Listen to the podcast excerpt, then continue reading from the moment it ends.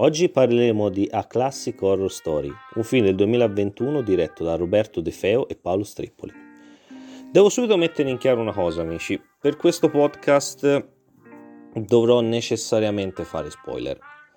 Perché non riuscirei a parlare di questo film senza entrare nel dettaglio della sua trama sorprendente. Quindi, se non volete spoiler, ci salutiamo qui e vi aspetto al prossimo podcast. Per tutti gli altri, iniziamo.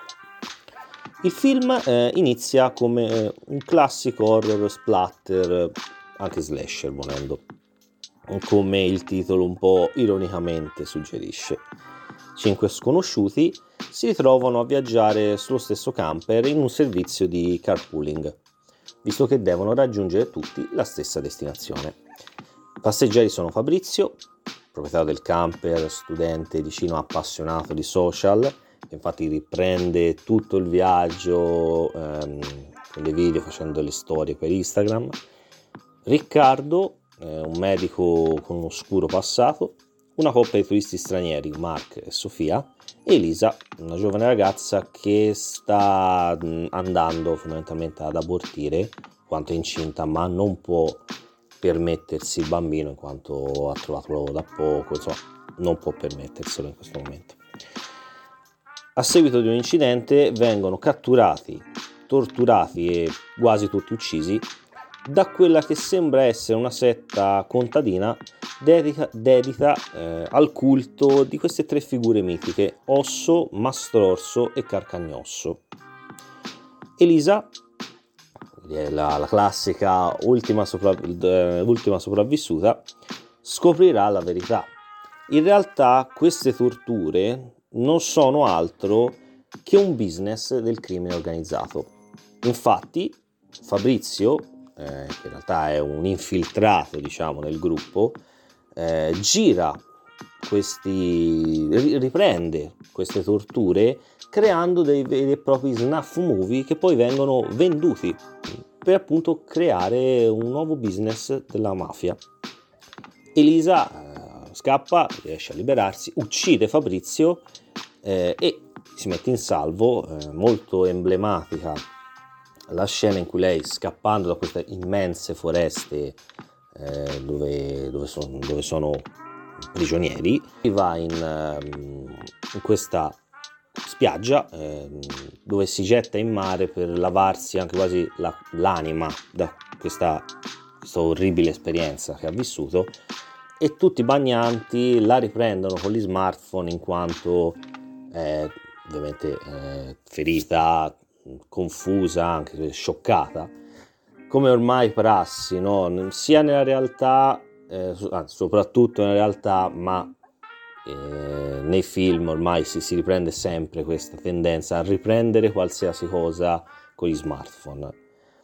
E nel finale vediamo che lo snuff movie viene comunque condiviso, così com'è, viene pubblicato, probabilmente anche perché credo sia una cosa automatica, cioè al momento che viene girato viene direttamente diffuso o addirittura non so se è una trasmissione in diretta addirittura, non è, non è chiarissimo, ma va bene viene diffuso ovviamente i spettatori lo commentano in maniera anche particolare ma ci arriveremo dopo e viene addirittura diffuso in questo Bloodflix, parodia di Netflix. Più che parodia sembra essere quasi un Netflix del dark web o del deep web, come volete chiamarlo. So che sono due cose diverse, però insomma siamo capiti. Eh, il, tra l'altro viene diffuso come a classic horror story, quindi quasi un, un, film dentro il film, molto bella questa cosa. Un utente mm, in cui non si vede il volto, quasi come non volesse farsi vedere, lo sta visionando, viene chiamato dalla, dalla figlia, dice appunto papà è pronto, eh, pronta la cena. Padre stoppa il film, eh, tra l'altro mettendo un giudizio negativo e il film finisce. Io devo dire, signori, che stiamo assistendo ad una rinascita completa del cinema italiano. Siamo partiti da. Io il punto, ecco, il punto di partenza lo fisso sempre in. lo chiamavano Gigrobò, perché lì abbiamo affrontato un, il genere superioristico. poi è arrivato Ragazzi Invisibili il suo sequel. Ora io non ho molto eh, gradito mh, Ragazzi Invisibile per, per, un fatto più che altro di recitazione, perché il film è molto apprezzabile, anche e soprattutto apprezzabile che un regista come Gabriele Salvatores, con la sua storia, con una sua età, eh, abbia messo, si sia messo in gioco. Credo, credo questo è, questo è quello che è mancato secondo me tanto nel cinema italiano, mettersi in gioco. Cioè grandi registi eh, si erano adagiati su determinati film. Abbiamo avuto anni e anni, tralasciando i cinepanettoni, abbiamo avuto anni e anni di commedie tutte uguali, di, solito, del solito filmettino di Pieraccioni. Poi, ovviamente da toscano io amo Pieraccioni, ma ultimamente sembra che prenda il, um, il copione del film precedente, cancelli qualcosa, qualche nome e poi riproponga la solita solfa. Di attori comici dal grande potenziale che si appiattiscono in film, io penso a De Luigi, De Luigi è uno dei comici più stimo e si è ritrovato a fare le, le solite commediole. Ecco, da Lo chiamo Gigrobo in poi abbiamo avuto un innalzamento del livello, abbiamo avuto il racconto dei racconti di Garrone, abbiamo affrontato il fantasy, abbiamo preso la nostra storia e il nostro folklore, abbiamo creato il primo re e siamo tornati in pompa magna sull'horror.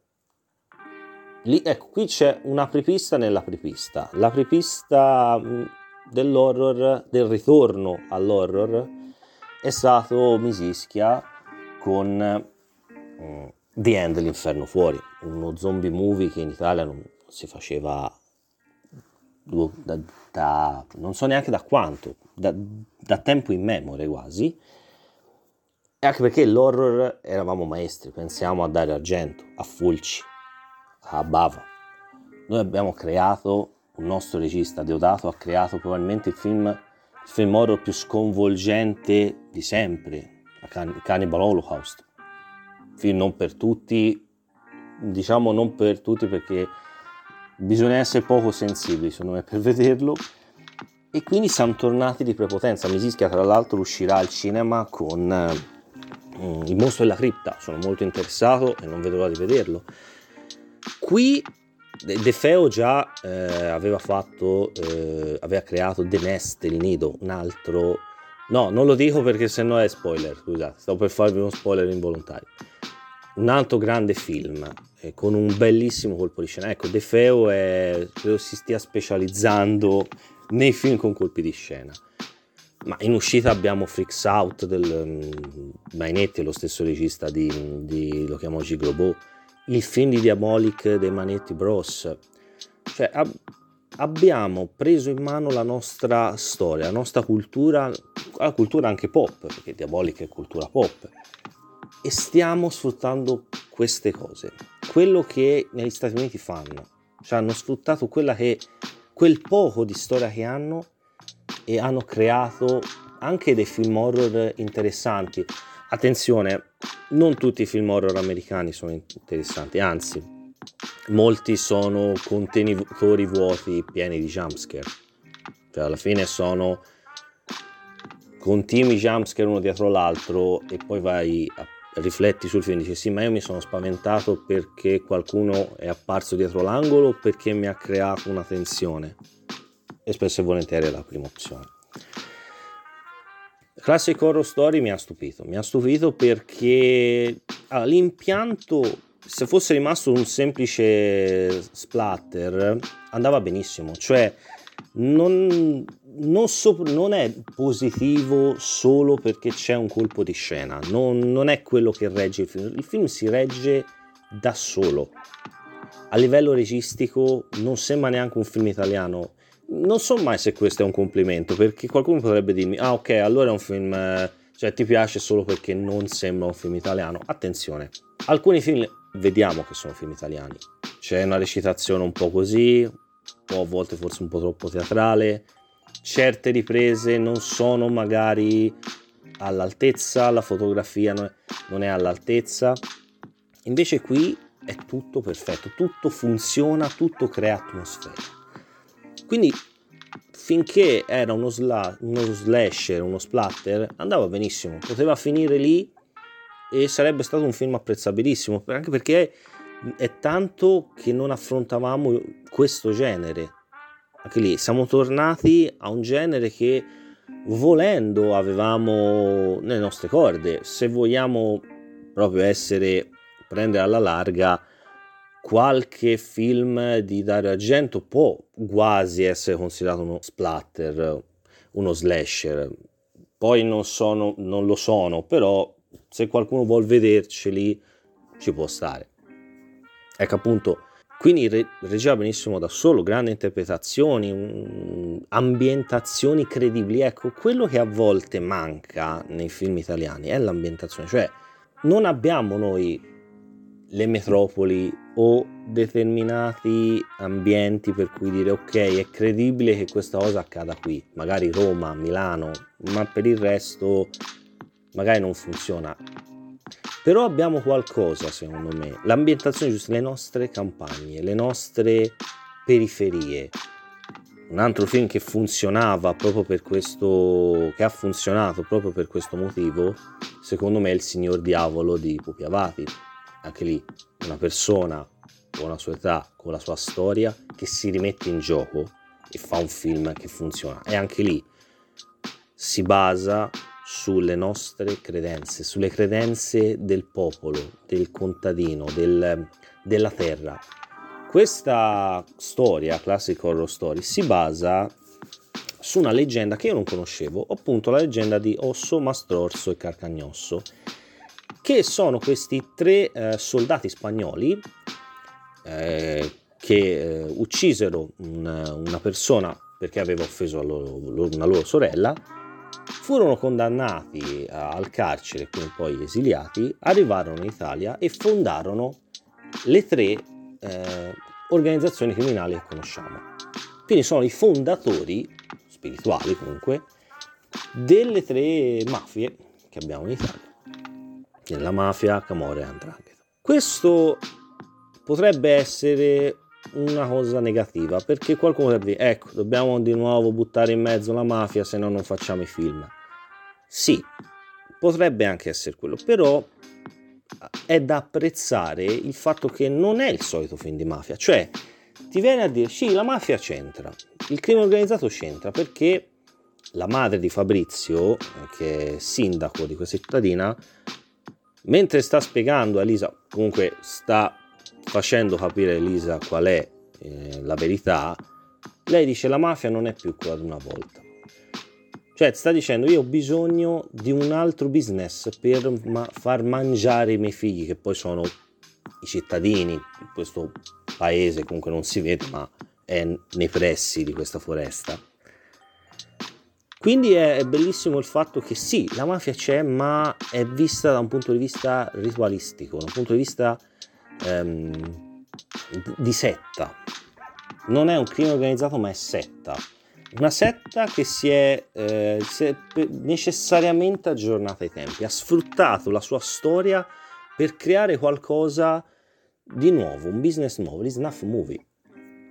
Per chi non sapesse uno snuff movie, è un film horror che spesso venivano diffusi su canali non convenzionali, anche nel deep web per esempio, e che erano sempre Mm, nel limbo tra sono film o sono cose reali. C'era questa, questa ambiguità per cui ve, proprio venivano seguiti, veniv, ven, vengono, venivano e vengono anche seguiti proprio per questo motivo. Spero di essermi spiegato bene perché mh, mm, ho semplificato, diciamo. Quindi il fatto che la mafia si metta a creare snuff movie è, è sorprendente, è sorprendente perché cre- mentre la storia va avanti non crederesti mai di arrivare a questo punto, di arrivare a questa rivelazione. Oltre a questo c'è una incredibile satira di costume, ma ancora una volta non è la classica satira di costume. Cioè a un certo punto Fabrizio dice una cosa molto, molto importante. Elisa gli chiede ma perché fai questo? E lui dice io faccio questo oltre per i soldi perché voi, pubblico, lì, lì sta parlando a noi Fabrizio, lui Lisa lo vede in queste eh, televisioni, si trova in questa stanza davanti a questi schermi, non sono televisioni, sono schermi, e lui appare in questi schermi e parla, e in quel momento Fabrizio non parla, Lisa, parla a noi. Parla e dice, voi siete eh, i soliti pubblico italiano, dice no, che schifo l'horror, ma guarda questo che ha fatto, la violenza, e poi siete immersi nella violenza. Guardate tutti i programmi di cronaca nera, siete immersi nella violenza e vi interessa la violenza e il male, quindi vi interessa quando è reale e quando è film no? È, è, la, è mm, il paradosso, no? Cioè la violenza che interessa allo spettatore quando è vera e non quando è un film. Di solito dovrebbe essere il contrario, cioè la violenza dovrebbe reprimerci, dovrebbe farci allontanare repellerci, la violenza vera, dovrebbe dire no, perché dobbiamo parlare di queste cose, perché questi dettagli continui sui casi di cronaca, mentre il film dovrebbe essere quasi una valvola di sfogo, cioè guardo un film horror per avere paura eh, e sfogare quasi delle mie paure e cercare anche di controllarle. Se vedo uno splatter è quasi, tra virgolette, uno sfogo, vedo della violenza, so che è finta, so che è anche esagerata, e mi fa stare meglio. Mm, prendete questo stare meglio con le pinze, non vorrei sembrare un sadico. È uno sfogo, no? È una sorta come quando giochiamo a un gioco particolarmente violento e lo usiamo come valvola di sfogo. Siamo, siamo stressati, siamo nervosi, ci sfoghiamo su questo gioco e stiamo meglio. Ecco, io ho sempre visto certi splatter anche così. E quindi Fabrizio sottolinea questo aspetto e poi critica eh, satirizza diciamo sul, eh, sullo spettatore medio italiano che non gradisce mai film horror cioè alla fine quando questo snuff movie viene diffuso i commenti sono ah che schifo eh, la solita storia. E c'è la classica frase che io un giorno penso mi tatuerò da qualche parte gli italiani non li sanno fare gli horror. Ci sta prendendo in giro. Il film ci sta prendendo in giro ci dice guardate che voi siete così.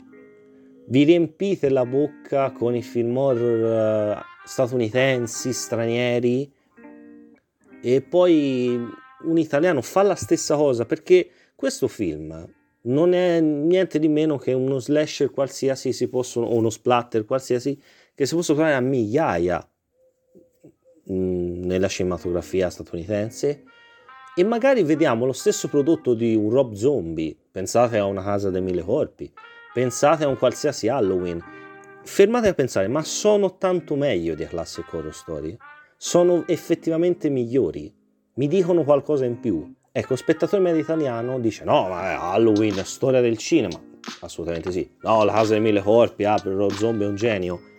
Ma non fanno quello che fa questo film, la prima parte di questo film. Non fanno semplicemente vedere persone vengono mutilate, uccise. Allora perché dovrebbe essere migliore? Perché un film horror statunitense solo perché è statunitense è migliore? Questo, questa è una parola, è, è un essere senza peli sulla lingua, è sferzare lo spettatore. Io amo quando un film prende in giro lo spettatore, ma prende in giro nel senso ti metto di fronte a come sei davvero, a certe tue idee e ti faccio riflettere su quelle. Poi ovviamente c'è la satira mm, a livello di, di società sulla tendenza, soprattutto del pubblico italiano, delle casalinghe italiane, ma in realtà di chiunque di noi ha... Ah no, c'è il caso di cronaca, svisceriamolo, vediamo... E lì non ci fa paura, perché non, non, ci, non ci fa schifo, tra virgolette, quella violenza lì? Perché il marito che spara alla moglie, che è horror, e forse è più horror di un film perché è la vita vera? Perché uno stupro un caso di, di pedofilia eh, ci chiamano a loro, cioè questo orrore che non, non, non, siamo proprio in grado di non vedere, come il classico, il classico incidente stradale. Tu non vuoi vedere perché magari c'è un cadavere lì e lo guardi. È umano, ma è assurdo che poi ci, ci magari arrabbiamo verso i film horror perché secondo me la, la, parte finale di questo padre di famiglia che vede questo film in quello che credo ma sono quasi convinto lo sia un Netflix del, del dark web lo guarda e quando la figlia lo chiama dice sì sì arrivo chiaro questa persona tra l'altro oscurata come se non volesse farsi vedere da qualcuno come se ci si debba vergognare di vedere certi film e quanti di noi io l'avevo già fatto questo discorso nell'altro podcast quanti di noi forse ora adesso no ma prima ci vergogniamo un po' di dire ma sì io questo film magari stiamo parlando di un film violento o particolarmente ehm, schifoso nel senso eh, disgustoso. Ecco. Ci vergogniamo dire no, io l'ho visto, mi è piaciuto. Io adoro la trilogia di The Human Centipede. Non mi vergogno a dire che l'adoro. Ma io parlo alle persone di questo film e la gente mi guarda come se fosse uno psicopatico. Ecco, e quella, quell'immagine lì io ho visto questa vergogna che alcuni di noi hanno di non dire ma io ho visto questo film, è come se dovessimo nasconderci, come se l'horror non fosse un genere come tutti gli altri, come la commedia, come il thriller, ma sia quasi un genere a parte. No, ma l'horror, eh, insomma, gli horror riguarda i psicopatici, quelli un po' strani. E mi è venuto in mente magari quel padre che magari se la figlia guarda qualcosa in più violento. Ah no, basta guardare queste cose, mm, ti confondono il cervello, non guardare queste cose, mm, questa violenza gratuita. Ecco, mentre lui magari lo fa, magari consapevole che lo sta vedendo è vero. Questa è l'ambiguità del film, mi è piaciuto perché questo Bloodfix non è chiaro se sia un servizio legale oppure no non è chiarissimo se tutti quelli che vedono questi snuff movie sanno che sono cose reali. Quindi è, è straordinario per questo. Chi mi conosce sa che se faccio una determinata cosa il film mi ha preso completamente. Cioè io magari guardo il film disteso sul divano, comunque comodo anche sulla serie cinema. Se io mi alzo e mi metto a sedere, guardo il metto a sedere diciamo in maniera un po' più scomoda, magari un po' più impettita, il film mi sta prendendo. Ecco, io questo film negli ultimi 30 minuti ho assunto questa posizione e poteva succedere qualsiasi cosa, io ero preso, assorbito completamente dal film. Diciamo dal discorso di Fabrizio in poi, quello che vi dicevo prima. Quindi è semplicemente incredibile. Ecco, soprattutto, come ho detto prima, sfruttiamo il nostro patrimonio culturale patrimonio folcloristico. Punto. Questa leggenda di Osso, Mastorso e Carcagnosso. Abbiamo mille, mila anni con, di contenuti folcloristici, di leggende, di fiabe, di favole. Sono veri e propri fantasy. Pensiamo al Pinocchio di Garrone, come è stato reso eh, un fantasy hollywoodiano, perché quello è, Pinocchio è effettivamente un fantasy. Appunto, stavo parlando di racconto dei racconti ecco, sfruttiamo ogni regione, ma ogni paese ha una sua storia, una sua leggenda. Sfruttiamole, sfruttiamo, usciamo da usciamo, questo film anche sembra di usciamo da questo senso di ineguatezza. Non ascoltiamo il pubblico, facciamoli film. Facciamoli e poi alla fine fa, facendo, facciamoli negli Stati Uniti quanti horror produrranno l'anno? Ok, uno può dire, vabbè, ma ci sono più case di produzione, sono, c'è più disponibilità, ehm, ci sono più registi, proprio numericamente. Mettiamo che ne producano 100 l'anno. In Italia non arrivano tutti quei film, forse adesso ne arrivano un po' di più tramite le varie piattaforme di streaming legale. Quanti sono buoni film, effettivamente? Un decimo? poco più. Facciamoli anche noi, facciamo film, andiamo anche contro il pubblico. Questo film dice a me non me ne frega niente di voi che dite eh, ma gli italiani non li sanno fare. Io continuerò a fare film horror. De Feo dice questo, io il prossimo sarà un film horror, continuerò a farne ancora e ancora, perché questo è quello che il pubblico italiano di adesso si merita, un pubblico cresciuto con, determ- con determinati gusti cinematografici. Io non dico di scimmiottare eh, il cinema hollywoodiano, ma facciamo quello che è nelle nostre corde, che è nella nostra storia. Il primo re è storia nostra. Non facciamoli fare agli americani film sulla, storia, eh, sulla storia romana, facciamoli noi. Infatti il primo re è un film sporco, violento, cattivo, questo è. Questo a Classic, a Classic Horror Story credo sia uno dei migliori film italiani degli ultimi anni. Cioè questo veramente riesce ad essere qualcosa di sorprendente partendo da una base tutto sommato banale, strabusata, ma riesce a prima di tutto inserirsi nella nostra storia e purtroppo è brutto dirlo, ma le mafie, le, le criminalità organizzata è la nostra storia. Qui non c'è una celebrazione come qualcuno potrebbe dire di Gomorra, Qui non c'è una celebrazione, c'è semplicemente di guardare la mafia sta cambiando. Potrebbe anche essere un messaggio, sta cambiando, sta andando altrove. È entrata anche nel cinema. Può essere anche un messaggio. Vediamolo così.